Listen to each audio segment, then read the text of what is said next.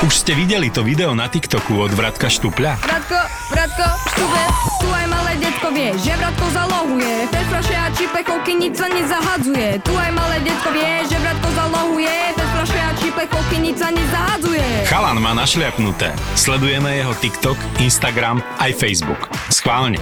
Vyčekujte si meno Radko Štupel na sociálnych sieťach. Budete prekvapení, čím si zarába. Marec, poberaj sa starec. Ja mám pocit, že hlavne lekári neznášajú toto obdobie z toho dôvodu, že niečo na tomto porekadle, asi porekadle je. Aj dnes som mal 82-ročného pána, kde musím už vopred pochváliť policajtov, ktorí konali, nedívali sa, kde pacient na ulici, myslím, že to bol niekde v Seredi, odpadol tam 80-ročný muž, povedal, že prefialovel a bol krátko v bezvedomí, nič o sebe nevedel a zrejme teda nevyzeral dobre, rozhodli sa konať, mali pri sebe defibrilátor automatický, AEDčko. AEDčko, ktorý použili, nalepili. Pacient dostal, že podľa údania, podľa anamnézy výboj, po výboji sa zlepšil jeho stav. Ako ja som tam nebol, iba som to mal sprostredkované od záchranárov a od RLPčky, tak mi ho donesli, že stav po úspešnej resuscitácii, v princípe to asi resuscitácia bola. Čo ma veľmi zaujalo bolo, že pacient už mal kardiostimulátor, tento 80-ročný muž. To znamená, že mal strojček, ktorý mu niečo naprával, ja som tam potom neskôr našiel, že on mával pomalé pulzy pri fibrilácii predsiení. Je tu veľa odborných pojmov, čiže mal arytmiu na predsieniach, na srdiečku, na tej hornej časti, ktorá je zlá, ale nie je krajine nebezpečná a životohrozujúca akutne. Ale kvôli tejto arytmii srdce šlo celkovo pomaly, okolo 30 pulzov, tak mu dali kardiostimulátor, ktorý udržiaval tie pulzy okolo 70-80. To bol cieľ toho strojčeka, lebo niektorí si myslia, že mám strojček, to bude tikať za mňa. Nie, sú rôzne strojčeky. Tento strojček mal túto úlohu zvyšovať mu pulzy. Ale nemal úlohu znižovať mu pulzy, keby išli veľmi rýchlo, a ja keď som si toho pacienta vyšetril, on bol taký, že obnubilovaný, taký úplne malátny, ako po epileptickom záchvate bývajú pacienti, že nevedel, kde je, čo je. Vôbec si nepamätal, čo sa presne stalo. Vedel iba, že áno, bol na ulici a zrazu tma, nič. Potom sa začal preberať a že áno, už niečo vnímal v sanitke a tak. Ale že teda od soboty ho bolelo na hrudníku, ešte v piatok bol paradoxne na kontrole toho strojčeka, vtedy ešte nebolelo, kde bol u kardiológa. Ale že od soboty evidoval bolesť na hrudníku, ako správny partizán Slovák nikam nešiel, nevolal sanitku, čakal. A teda išiel cez ulicu a stalo sa nevyhnutné podľa mňa. Podľa tých výsledkov by som to vyhodnotil, že mal zrejme infarkt. Ako to ešte nemáme úplne uzavreté, ale ja by som do, to dal ruku do ohňa, že na 90% mal, mal akútny infarkt myokardu, čiže normálny infarkt srdca, s tým, že popri tom maligná arytmia, tak to voláme. Najskôr, keďže dostal výboj z toho AEDčka, tak dostal výboj kvôli tomu, že mal komorovú fibriláciu alebo všeobecne komorovú tachyarytmiu. To znamená, keď nám idú predsiene rýchlo, tie komory si to vedia spomaliť. Ale keď nám idú veľmi rýchlo komory, a v tomto prípade pri komorovej tachykardii, tachyarytmii, ide o to, že to je absolútne neefektívna cirkulácia, to srdce ide tak rýchlo v tých komorách a tak neefektívne stláča, vlastne to len tak trasie tými komorami, že jednoducho ten výdaj do tela je minimálny preto to pacienta zabije. V prvom rade ho to najskôr položí, je do komy, postupne stráca obeh a keď sa, nedaj Bože, ocitne niekde v horách, kde nie je to AED, respektíve defibrilátor akýkoľvek a nepodá sa akutne prvá pomoc, nemá šancu. Tento pán mal obrovské šťastie, policajti zareagovali úplne prítomne, nalepili tie elektródy, to sú lepiace, to AED, automatický elektrický defibrilátor, dalo to výboj, lebo to si samo vyhodnotí. Vyhodnotilo, dalo výboj, Pacient sa vrátil medzi živých, veľká vďaka ešte raz policajtom, ocitol sa potom na urgentnom príjme, bol vyšetrený, prijatý na monitorovaciu jednotku, kde budeme ďalej sledovať, či len ten infarkt alebo ešte niečo v pozadí. Pán vyzeral strašne dobre na 80 rokov, ja by som mu typol 60, taký vysoký, statný chlap, ešte trošku bol taký naozaj spomalený, tak asi ja by som bol po nejakých 200 pulzoch pri infarte a po poruche vedomia. Ale veľmi som sa tešil, že tomuto pánovi sme zabránili sa poberať v marci, a zostal medzi živými. Dúfam, že to tak aj ostane, lebo je to jeden z tých mála šťastných príbehov za dneskajší deň môj.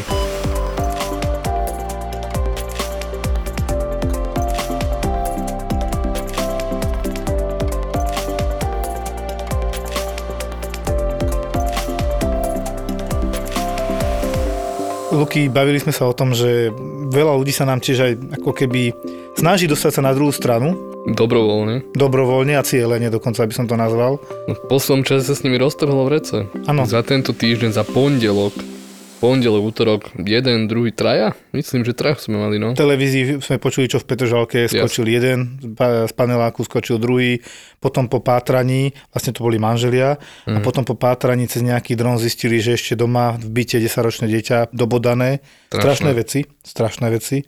A musím povedať, že aj my toto tam zažívame, také tie samovraždy, pokusy o samovraždu, je toho strašne veľa, tak je to také asi vyvrcholenie depresívneho obdobia. No my ich zažijeme, chvála Bohu, väčšinou neúspešné, preto sa asi dostanú aj k nám. My im bránime, my lekári nechceme dovoliť, aby sa zabili Hej, hej. a ani im to nedovolíme naďalej. Mm. Ja som mal pondelok, ty, ty, ty si bol chorý, takže ty No. si nebol.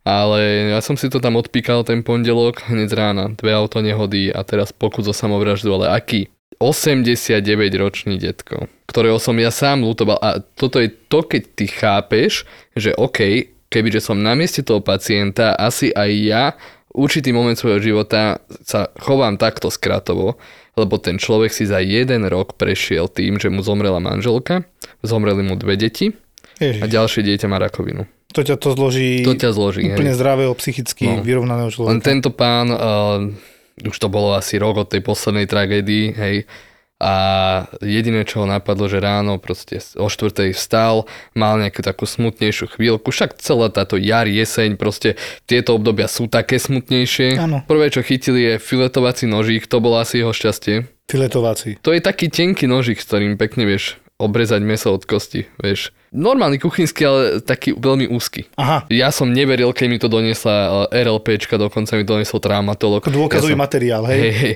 ja som neveril, že naozaj idú s takýmto niečím na urgen. Ja som čakal, že ten pacient bude v kritickom stave, ale on bol normálne privedomý. On si zobral ten nôž, on si podrezal hrdlo, ale tako, je to také polosmiešné, on nie, že si podrezal to hrdlo, on nejak tak krivo si dal ten nožík na hrdlo a on si odfiletoval asi centimetr hrubý kus kože až po platizmu, čiže napínač svalov sa to volá na Áno, krku, ten sval. Čiže taký veľký, široký sval na krku, celé si to odrezal až niekde No, tak ako keby po od kusov, horizont. hej, tak to vyzerá. Áno, ako keby, presne tak, ako keby ho nejaký dobre veľký pes kusol do krku a potom zistil, že asi to tak nekrváca, ak by si to predstavoval, tak podrezal si jedno zápestie, druhé zápestie, aj tam akurát si prešiel po kostičkách, čiže po tých karpálnych kostičkách, čiže niekde, kde není sú až tak veľmi žily, ani tomu nekrvácalo, tak potom si pichol dvakrát do hrudníka Nie, No, ale to bolo o 4 ráno. On si uh, RLPčku zavolal niekedy okolo 10. on si ju nakoniec On zavolal. si ju zavolal. On bol sám. Že nie a nie sa mi podarí to, čo chcem, tak O, jemu to krvácalo, ja som sa ho teda pýtal, jemu to krvácalo a on čakal, že vykrváca, ale no, jemu to paradoxne prestalo krvácať, tak hovoril, no dobre, tak kašlem na to, tak si zavolám už RLPčku. A dobre urobil, ja som sa s tým babral, šil som mu to asi hodinu, hodinu a pol, lebo naozaj to není sranda, ten kus kožení ako stiahnuť dokopy, aby chápem. aby aj dýchať vedel cez ten krk, lebo to nemôžeš len tak hociak zašiť. No a potom samozrejme aj zápestie som začal, podrel som ten hrudník a tam dva asi 2 cm široké nejaké rezimál a hovorím, dobre, dýcha sa mu dobre, merali sme tlak, hej, či je hypotenzný, non-stop som ho počúval, či náhodou nebude eh, pneumotorax. No a išiel potom na CT s kontrastom. Na CT s kontrastom mi popísali, že mal znovu šťastie ten pán, lebo tie rany na hrudníku neboli veľké, ale ja viem, videl som, jak Mohli vyzeral byť ten nôž. hlboké, len vstupy Presne malé. tak, mohli byť hlboké a stačí maličké poranenie plúc a vie, že už to tam fučí, už je tam pneumotorax a Áno. už ten pacient sa z normálneho pacienta priebehu pár sekúnd stane kritický a patriaci na áro. A normálne on, ak si pichol do toho hrudníka, tie pichnutia boli pod sebou a on si pichol do jedného rebra, do druhého rebra. Čiže akurát ten medzirebrový priestor netrafil, chvála Bohu, inak by už asi 87 ročný to nerozdýchal. Mhm. No a aj čo sa týka toho krku, kde mu chýbala tá koža, tak tam si tak porezal, že vlastne zasiahol iba fasciu svalovú, Obal, no. obal svalu. Čiže nič také, Tepný Fatálne. lízol, nič, Mm. hej. no takže vôbec nebolo potrebné nejaká hospitalizácia na traumatológii a nikde išiel normálne na psychiatriu a tam som videl, že aj tie psychiatričky, oni za to, keď je nejaký takýto suicidálny pokus, tak e, sú dosť zodpovedné a zoberú si toho pacienta ako aj na odsledovanie a potom sme sa teda dohodli, že traumatológovia budú chodiť mu to tam pozerať, nech sa to náhodou nerozkrváca. Je toho veľa, lebo už útorok, keď som už bol v robote, tak tam mal zase pacienta, ktorý v prvom rade bol strašne opitý Mm. a v druhom rade si mi hovoril, že no, pojedol 15 tabletiek Frontin, Áno, 1 mg frontinov. to sú, sú benzodiazepíny prakticky, tak hej. na tlmenie a toto už bolo dosť.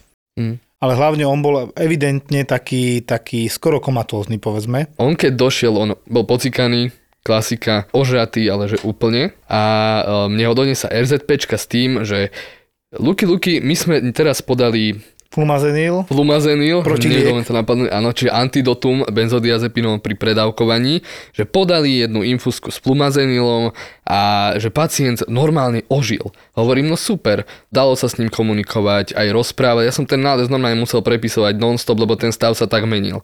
Hej, Áno. že pri vedomí orientovaní, lebo naozaj to bolo niečo hrozné. No a uh, mal tam aj úraz hlavy, ja som preto išiel ku mne. ja preto sa Áno, tebe, on tam aj padol pri tom, hej. Áno, on padol. Na hlave mal nejakú oderku, nevedeli povedať, či je to nové, staré, periokulárny hematom tam a čiže okolo očí mal modriny, čo sa vždy bojíme, že Áno. lebečná báza bude prasknúť, to je taký typický príznak. A išiel na CT, na CT nič, ale ten popis CT trvá 40 minút, hodinu. Ráno, No. keď všetci posielajú CT, to je darmo veľa. No a uh, ty si tam behal, za čo ti veľmi ďakujem, lebo ja som aj písal, aj dával na ne, podľa mňa to je niečo strašné a videl si, ako sa zhoršoval a potom som ťa privolal až vtedy, keď už nepravidelne dýchal. Dali sme ho na monitor, áno. dostal nejaké infusky. Už taká mramoráž kože, to som sa zlakol, že fú, toto nemám rád, týchto mramorovaných, a to nie sú koláče, to sú ľudia. Takže hovorím, no Luky, idem volať asi na isku, že teda idem si ho zobrať hore, lebo čo vieme s tým iné urobiť. A hlavne my sme mu dali ďalší flumazenil, Mhm. to je ten, ten protiliek a on má strašne krátky polčas účinku, hej. Či to podávaš potom kontinuálne, aby si nešiel do takej depresie, že sa zadusí na konci. No však on už bol A desaturovaný. to promile alkoholu si ja tak nakoniec nepamätám. Promile, fú, 4,2 tuším, že to bolo. Čiže bolo to C4. Mhm. No pekne.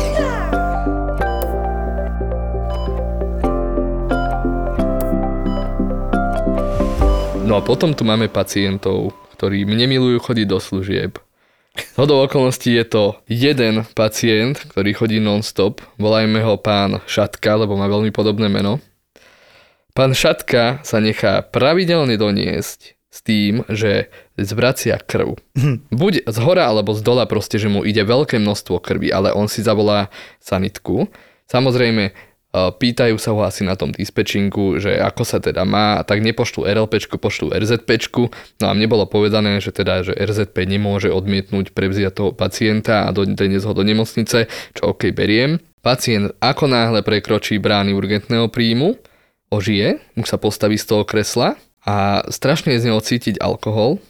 A zmení sa anamnéza. Zmení sa anamnéza, ale úplne dám pečiatku na papiere, podpíšem sa, poviem ďakujem, že ste mi ho doniesli. Posádka RZP odchádza z urgentného príjmu a v tom pacient stojí pri mne a hovor- hovorí, no zase som klamal, nevracal som. Lebo už sme sa veľakrát za posledný mesiac, asi 4 krát s týmto pacientom, Rozumiem. konkrétnym pánom Šatkom pohádali na tom, že pán Šatka, vy nekrvácate od a hemoglobín máte 160, čo je horná hranica pomaly toho hemoglobínu. Červené krvné farby. Áno, čiže nikde tá krv neuniká, tlakovo je ako bomba 140 na 90, čiže asi nekrváca a promilovo je väčšinou tak 2-3, keď dojde. Mm-hmm. Čiže je tam aj alkoholémia, alkohol v krvi.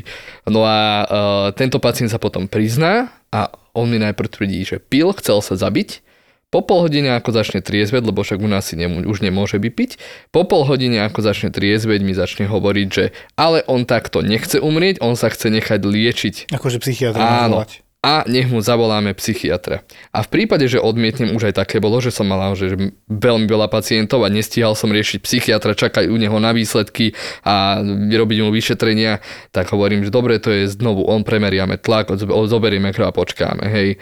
A v prípade, že ten pacient musí teda dlho čakať na vyšetrenie psychiatrom, tak príde naštvaný, eh, vonku už ho čaká jeho rodinný príslušník a žiada, aby mohol podpísať negatívny revers, že on ide eh, niekde do nejakej liečebne protialkoholickej, kde sa o neho postarajú, alebo minimálne do Bratislavy, pretože tuto sme všetci hlupáci v Galante. Výborne. A Tak potom- toto. Ale toto bolo, ja som pozeral záznamy v nemocničnom informačnom systéme, konkrétne u nás v Galante, bol za, za posledných 7 mesiacov 11 krát s týmto istým. A polovica záznamov je odo mňa samozrejme. No, mám taký zlý pocit, že pristúpim k tomu, že keď príde najbližšie, tak dáme taký oznam na poisťovňu. Poistenie má, hej? Neskoro už som dal. Už si dal. Áno. Tak možno si to uvedomí, že toto není sranda. No už odtedy bol dvakrát, takže asi, asi nie. Mm. To, je, to je ten väčší problém, že títo ľudia, ja, ja, mu, ja mám tú trpezlivosť, aj keď mám veľa ľudí takýmto pacientom, mám trpezlivosť povedať, že viete čo, ale na tom nič nie je, zavolajte si kľudne aj tú RZPčku, ale na rovinu im povedzte, neklamte, že máte vážny stav, že krvácate. Keď mne niekto pri dverách povie, máme tu krvácanie z konečníka, pacient vracia krv, tak s prepáčením mne stiahne zadok od nervov, že pane Bože, umre mi tu, aký má tlak, rýchlo lietam okolo neho. Áno. Ale keď mi niekto normálne ľudský povie, zavolal som si RZPčku, pretože som práve teraz nabral tú odvahu, že som síce alkoholik, ale chcem sa nechať liečiť a teraz som nabral odvahu na to, že aj by som sa nechal da- da- dať liečiť, to oveľa, akože to viac pochopím, Áno. ako niečo takéto. Úprimnosť je proste nado všetko, že to vidíš aj ty, s čím tí ľudia chodia.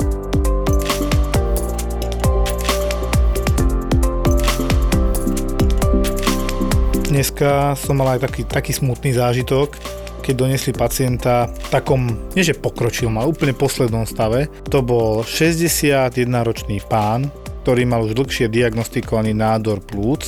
Začalo to vpravo, v dolnom laloku, s tým, že to bol adenokarcinom, všetko bolo diagnostikované, ležalo opakovanie v nitre na onkologickej časti na plúcnom.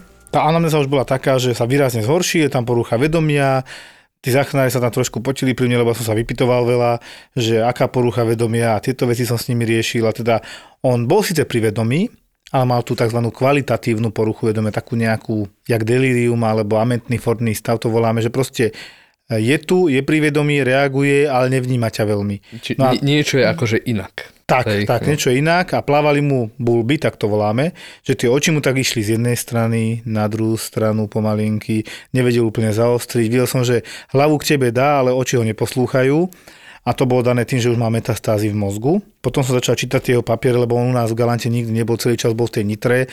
Aj pred asi 4-5 dňami podpísal rever, že už nechce sa dať liečiť, lebo že nevidí v tom význam, že chce byť doma pri bratovi. A ten brat to ale asi nezvládal, lebo tam opakovane chodili sanitky a on ti mal metastázy a keď sa nejaký kolega tam bol, myslím, že tam došiel a, a pýtal sa ma, že koľko má tých metastáz.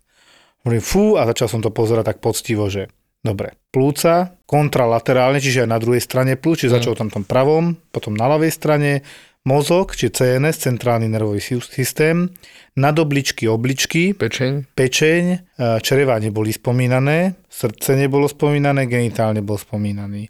Potom som pozeral kosti, ešte nemal, no a potom vlastne všade inde boli tie metastázy. Hej. Čiže potom začal, že tak mi povedz, kde nemá, lebo toho je menej nakoniec. Nakoniec vyšli výsledky zlíhanie obličiek, veľký zápal, rozrad vnútorného prostredia, všetky tie zlé veci a keď volal som primárovi, že je tam červené more, to je prvá vec. Druhá vec, vyzerá hrozne, akože perspektívne veľmi zle. Ja som hneď podal manitol, aj som konzultoval neurologičku, že či má zmysel robiť CT, lebo to je Čiže ma- manitol predpokladám na opuch mozgu, hej? tak, tak, čiže tie metastázy robia okolo seba ešte mierny opuch, edem a tým manitolom vieme stiahnuť ten edem. On sa trošku aj zlepšil, lebo mi volal potom primár z interného, že kolega, že on teraz je pri vedomí, vy ste písali, že má poruchu vedomia a teraz celkom dobrý. To asi ten manitol spôsobil. Mm. Potom sa objavila sestrička z úplne iného oddelenia, ktorá mi hovorí, že to je jej strýko a že v akom je zlom stave už dlhšiu dobu, že odmietal opakovane prevoz do nemocnice, že chcel zomrieť doma. Len teda už keď bol v bezvedomí a v tej poruche vedomia už nevedel veľmi o tom rozhodovať, tak ho dovezli do nemocnice vtedy prvýkrát a to bol jeho prvý záznam na vôbec v našej nemocnici. No a pýtal sa ma primár a potom aj tá sestrička, aj ten brat vyvolával, že ako to ja vidím, tak ako tam ti ostane vyslovene, že áno, sme v marci. A bohužiaľ, tuto som musel povedať, že ja to vidím na hodiny dní a že túto pomôcť nevieme, lebo je to strašné trápenie a je to jedna z mála terminálnych stavov, keď proste máš onkologického pacienta, my to voláme, že onkologický pacient v terminálnom stave alebo s generalizovaným karcinómom alebo teda nádorom, to znamená, že to je rozlezené po celom tele. Mm a máme tam právo neresuscitovať, ani, ani sa to z ľudskej stránky nerobí. A tak som mi povedal, že to budú hodiny a naozaj to hodiny boli a o druhej sa mi pán chudák pobral. Luky, aby sme neboli len takí smutní, takí marcoví, tak uh, si mi prišiel povedať, že prefackala babka. No doslova ma prefackala babka. Čo si jej urobil? Uh, nič, chcel som jej pomôcť, ako, ako som lekár, tak jej chcem pomôcť, ale prišla babička RZPčkou, malá, stvrknutá, 90-ročná, so šatkou na hlave. Nejak zo starých filmov. No, z Breskot mi to pripomínalo. Aha. Vysvetlím a hneď poviem. Prišla babička, šatka na hlave, ktorú si držala, ešte za líca sa tak držala. A Ja otvorené videl, ústa. viem. Áno, otvorené ústa do Korán. Zase. A ďalšia vyklbená sánka. Počo, odkedy si ty na urgente, tak vidíme vyklbené sánky, dovtedy neboli. Hm? No a tá vyklbená sánka vyzerá to, čo si hovoril, jak v Resko, už to začína chápať. Áno, a ona nemala ani zuby, vieš, takže taká pusa do O.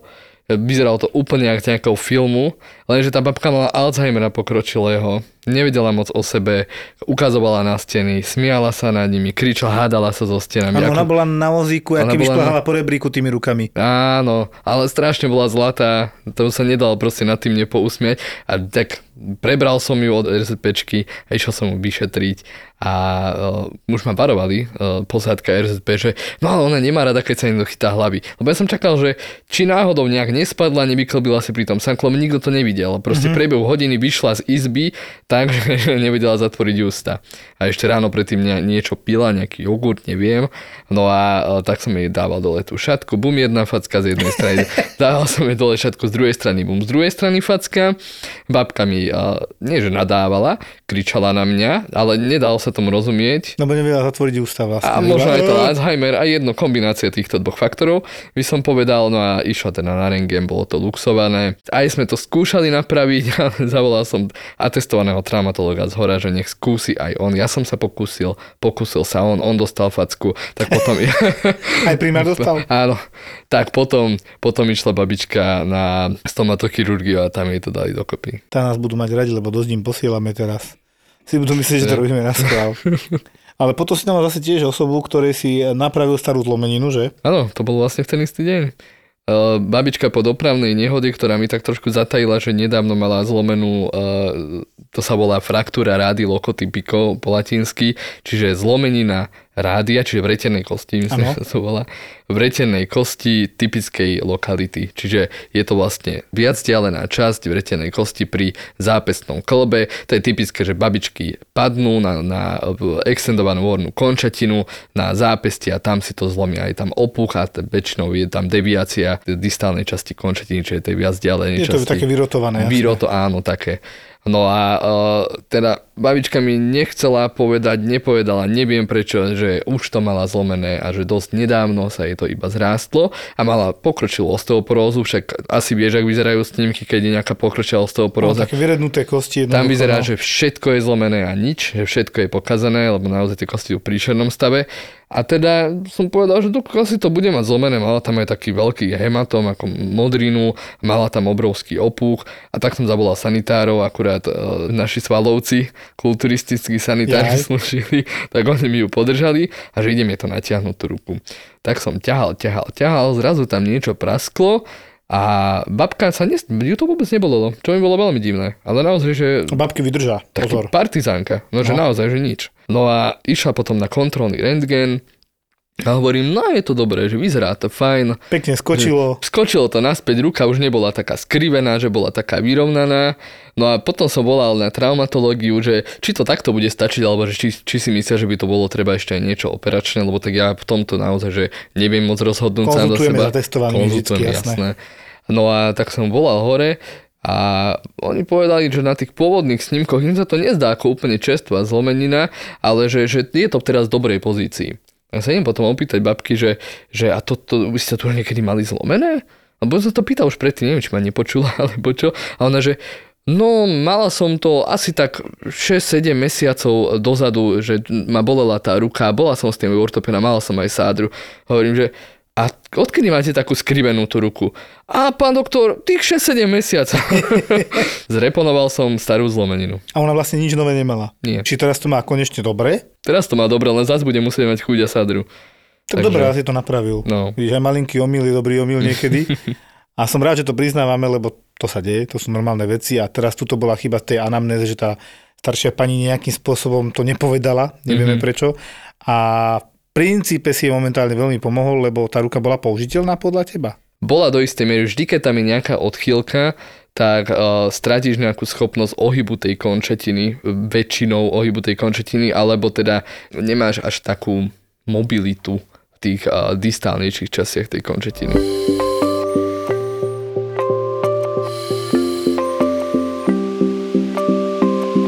Niekedy sa ti stane, že vybavuješ úplne banálne veci a takto sa ocitol u mňa jeden kamarát, že so synom, že, že či echo a kam má ísť, tak som zavolal normálne kardiologovi, on mu dal termín, v podstate ešte dneska ho zobral a čakal som teda iba na odpoveď. Čakal som, že tam nič nebude, lebo tá žiadanka znela, že v minulosti bol sledovaný kardiolog, on 22-ročný mládenec vyslovene, ký vysoký, ja hovorím, čo, basketbalista, volejbalista, usmiatý, všetko v pohode. A predpokladal som, že ten nález tam nič nebude a on to potrebuje, lebo chodiť do fitka, cvičiť a tak. Potom niekedy po obede mi prišla správa od toho kardiologa, ktorého dobre poznám a pozdravujem ho týmto, že teda to nebola sranda, že na tom echu, a už len keď som začal ten záver, tú prvú vetu, že DKMP, tak už ma som si tak sadol do sedačky a že a do keľu 22-ročný chalan. Dilatačná kardiomyopatia, to sme už dávnejšie hovorili, že to je v podstate, že dilatácia je rozšírenie, kardiomyopatia je v podstate väčšinou závažné poškodenie srdcovej svaliny srdca ako takého a v tomto prípade ide o to, že to srdce sa chová ako taký vecheť, to svalstvo je tam poškodené väčšinou po nejakej prekonanej infekcii, mladý chalan, 22-ročný. A čo ma zaujalo, pokračovalo to, že 30-percentná ejekčná frakcia. Ejekčná frakcia je vlastne to, čo vytlačí srdce pri systole, to je to, ten vzťah. Čiže z tých 200 ml priemeru, hovorím teraz, 130 približne vytlačí. U neho by som čakal bez problémov 66%. Mm. V tomto prípade ale mal ejekčnú frakciu 30%, čo je menej ako polovica. A to bolo také druhé, že ú, zlé. Poruchy kinetiky a tak ďalej tam boli, čiže sa to zle stiahovalo, to srdce a nález celý zlý. Čiže také srdce dôchodcu u mladého človeka, hej? Dá sa povedať, ale tomto prípade dilatačná kardiomyopatia. Ja keď sa tým stretnem, ja stále myslím na jedného veľmi dobrého známeho 60-ročného pána, ktorý mi, keď to poviem tak, že umrel, s tým, že sme veľmi chceli transplantáciu a takéto veci a bohužiaľ toto ochorenie veľmi často končí tým, že si na čakacej listine na srdiečko. Čiže transplantácia srdca. Mm. 22-ročný chalan. No veľmi ma to mrzelo. Hneď som videl pod tým tú liečbu, že ten kardiolog mu dal úplne najmodernejšiu, najlepšiu liečbu, akú vedel a ešte mi pod tým napísal, že ešte sa s tými rodičmi a so, s tým mladým chalanom musím porozprávať, len som mal toľko pacientov v ambulancii, že som nemal na to priestor, ale že určite si s nimi ešte sadne a porozpráva sa. Mňa ale fascinovalo, že takto mladý chalan má v podstate veľmi závažné ochorenie srdca. Potom mi volal nejaký príbuzný. Cez môjho známeho sa dostali ku mne na moje číslo a volá mi, že či ako to má vysvetliť. Tak mu hovorím, no, ako by som ti to polopate. Predstav si, že máš motor, štvorvalec, ale ide ti len na dva valce a máš nové auto. Čiže tieto ochorenie sa nevyhýbajú ani mladým, bohužiaľ. Je vysoko pravdepodobné, že niekedy mesiace, roky dozadu prekonal nejaké vírusové ochorenie, ktoré mu sadlo na srdce a po rokoch sa objaví takýto problém a ja som sa vlastne až spätne dozvedel, že ten mladý chalan sa tam stiažoval u toho kardiologa na tzv. nočnú dýchavicu. V podstate, keď tam stal predo mňou, vyzeral úplne zdravo a potom ti začne rozprávať, že no, v noci mne sa zle dýcha, ja sa budím, chodím často cikať, nemôžem normálne ležať, vtedy sa dusím. Čiže niečo také, že ležíš pokojne v posteli, ale pritom sa cítiš, že keby si behal maratón. Áno, áno. Čiže on vlastne popísal zlyhávanie srdca. To je to, čo si povedal, ako keby 80-ročný človek po dvoch infartoch a má zlyhávajúce srdce a sa zadýchava, opuchajú mu nohy. Tie tam ešte vtedy neboli našťastie. Tým, že podľa mňa on sa veľa hýbal, fitko bolo, manuálne robil, pomáhal, on to tak priamo necítil. Najhoršie je, že tohoto človeka budeme musieť obmedziť na nejakej väčšej fyzickej aktivite. Zrejme to fitko zabudneme a bude prudko sledovaný a bojím sa, že sa dočká transplantácie. Chvala Bohu, na Slovensku tá transplantácia funguje tak, že podľa veku ideme a nie áno, podľa jeden, niečomu. Taký primárny, áno, to sme sa bavili už v aute, že Vek je dôležitý, lebo samozrejme je iné mať 80, iné 22. A pridružené ochorenia. Pridružené ochorenia, aká je tá funkcia srdca, či už zlyháva a či sú ostatné orgány v poriadku. Mm. Hej, nemá zmysel transplantovať srdce niekomu, kto, komu odchádzajú aj obličky, to bývalo.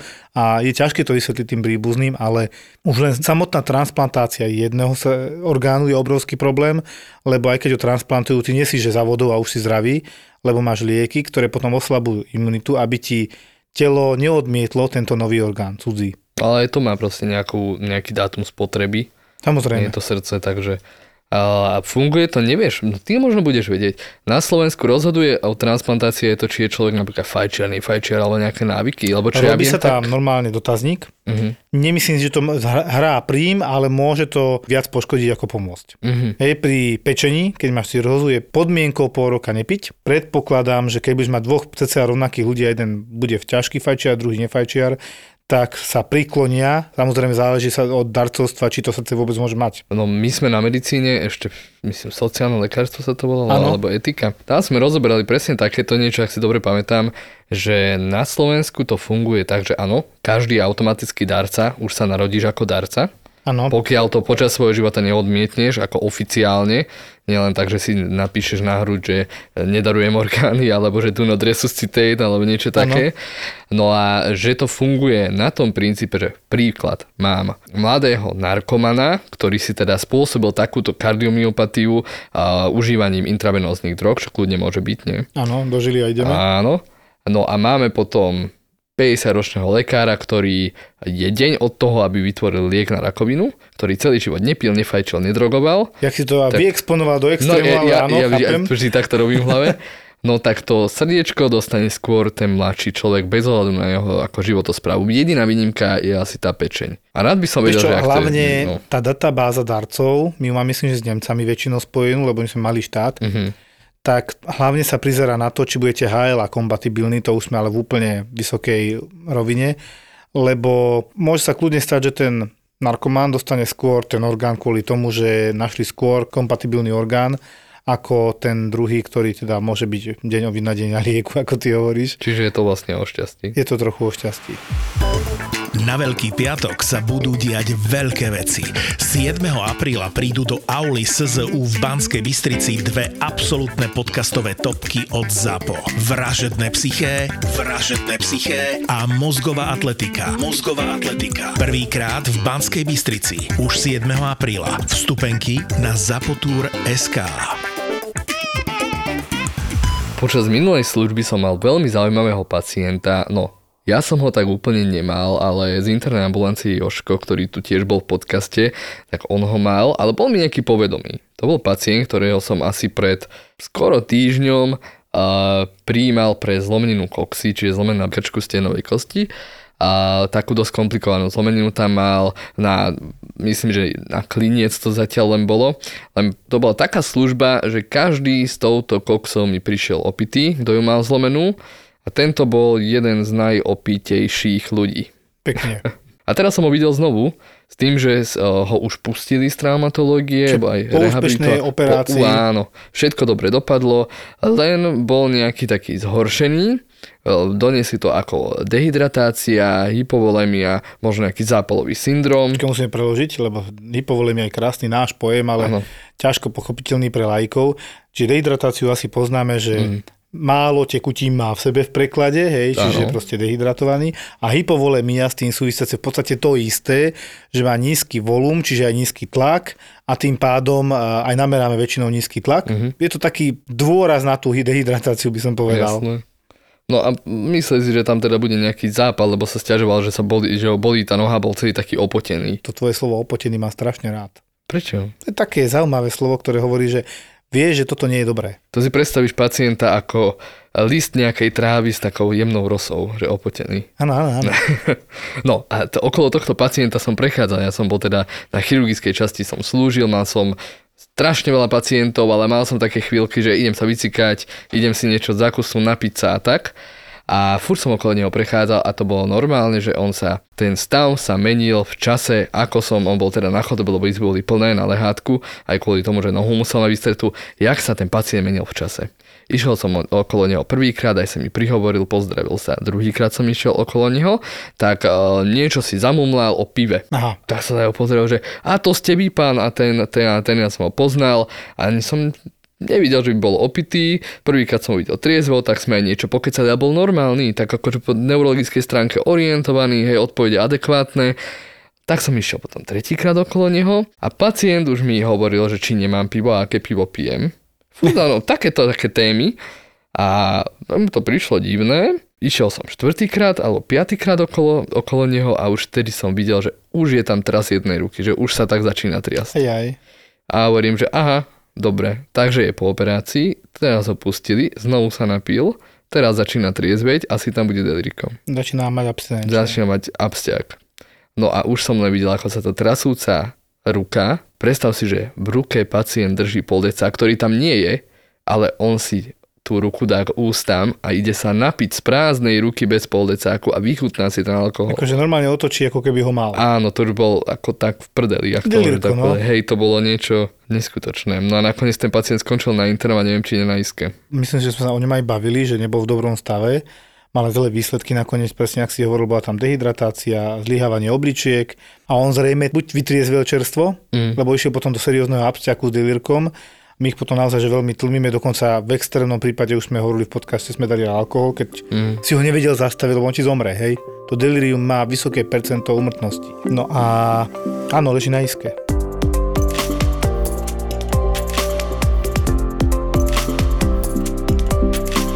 Ja som mal minule veľmi zaujímavú pacientku, takú dosť komplikovanú na vysvetlenie pre lajko, lebo sa to volalo, že sinoatriálna blokáda, čo v princípe nie je extrémne, a ty si to tiež čítal, mm-hmm. pokiaľ nie sú nad 2 sekundy pauzy.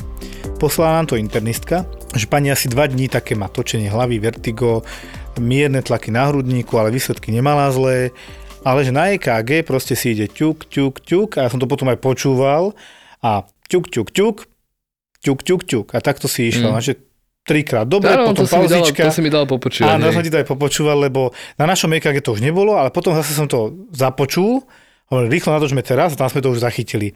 O proste každý 4. 5. úder si srdiečko povedal, dám si pauzu. A to ako není boh vie čo, keď si tvoje srdce dáva pauzu, tak hovorím, no pani, e, budeme musieť robiť holter 24 hodín a takéto veci, lebo ak sú tie pauzy napríklad v noci väčšie ako tie 2 sekundy, tak budete možno, že je kandidát na strojček. Pani tak pozerala, že to je až také zle, že ja to cítim, že mi tak prestane na chvíľku byť.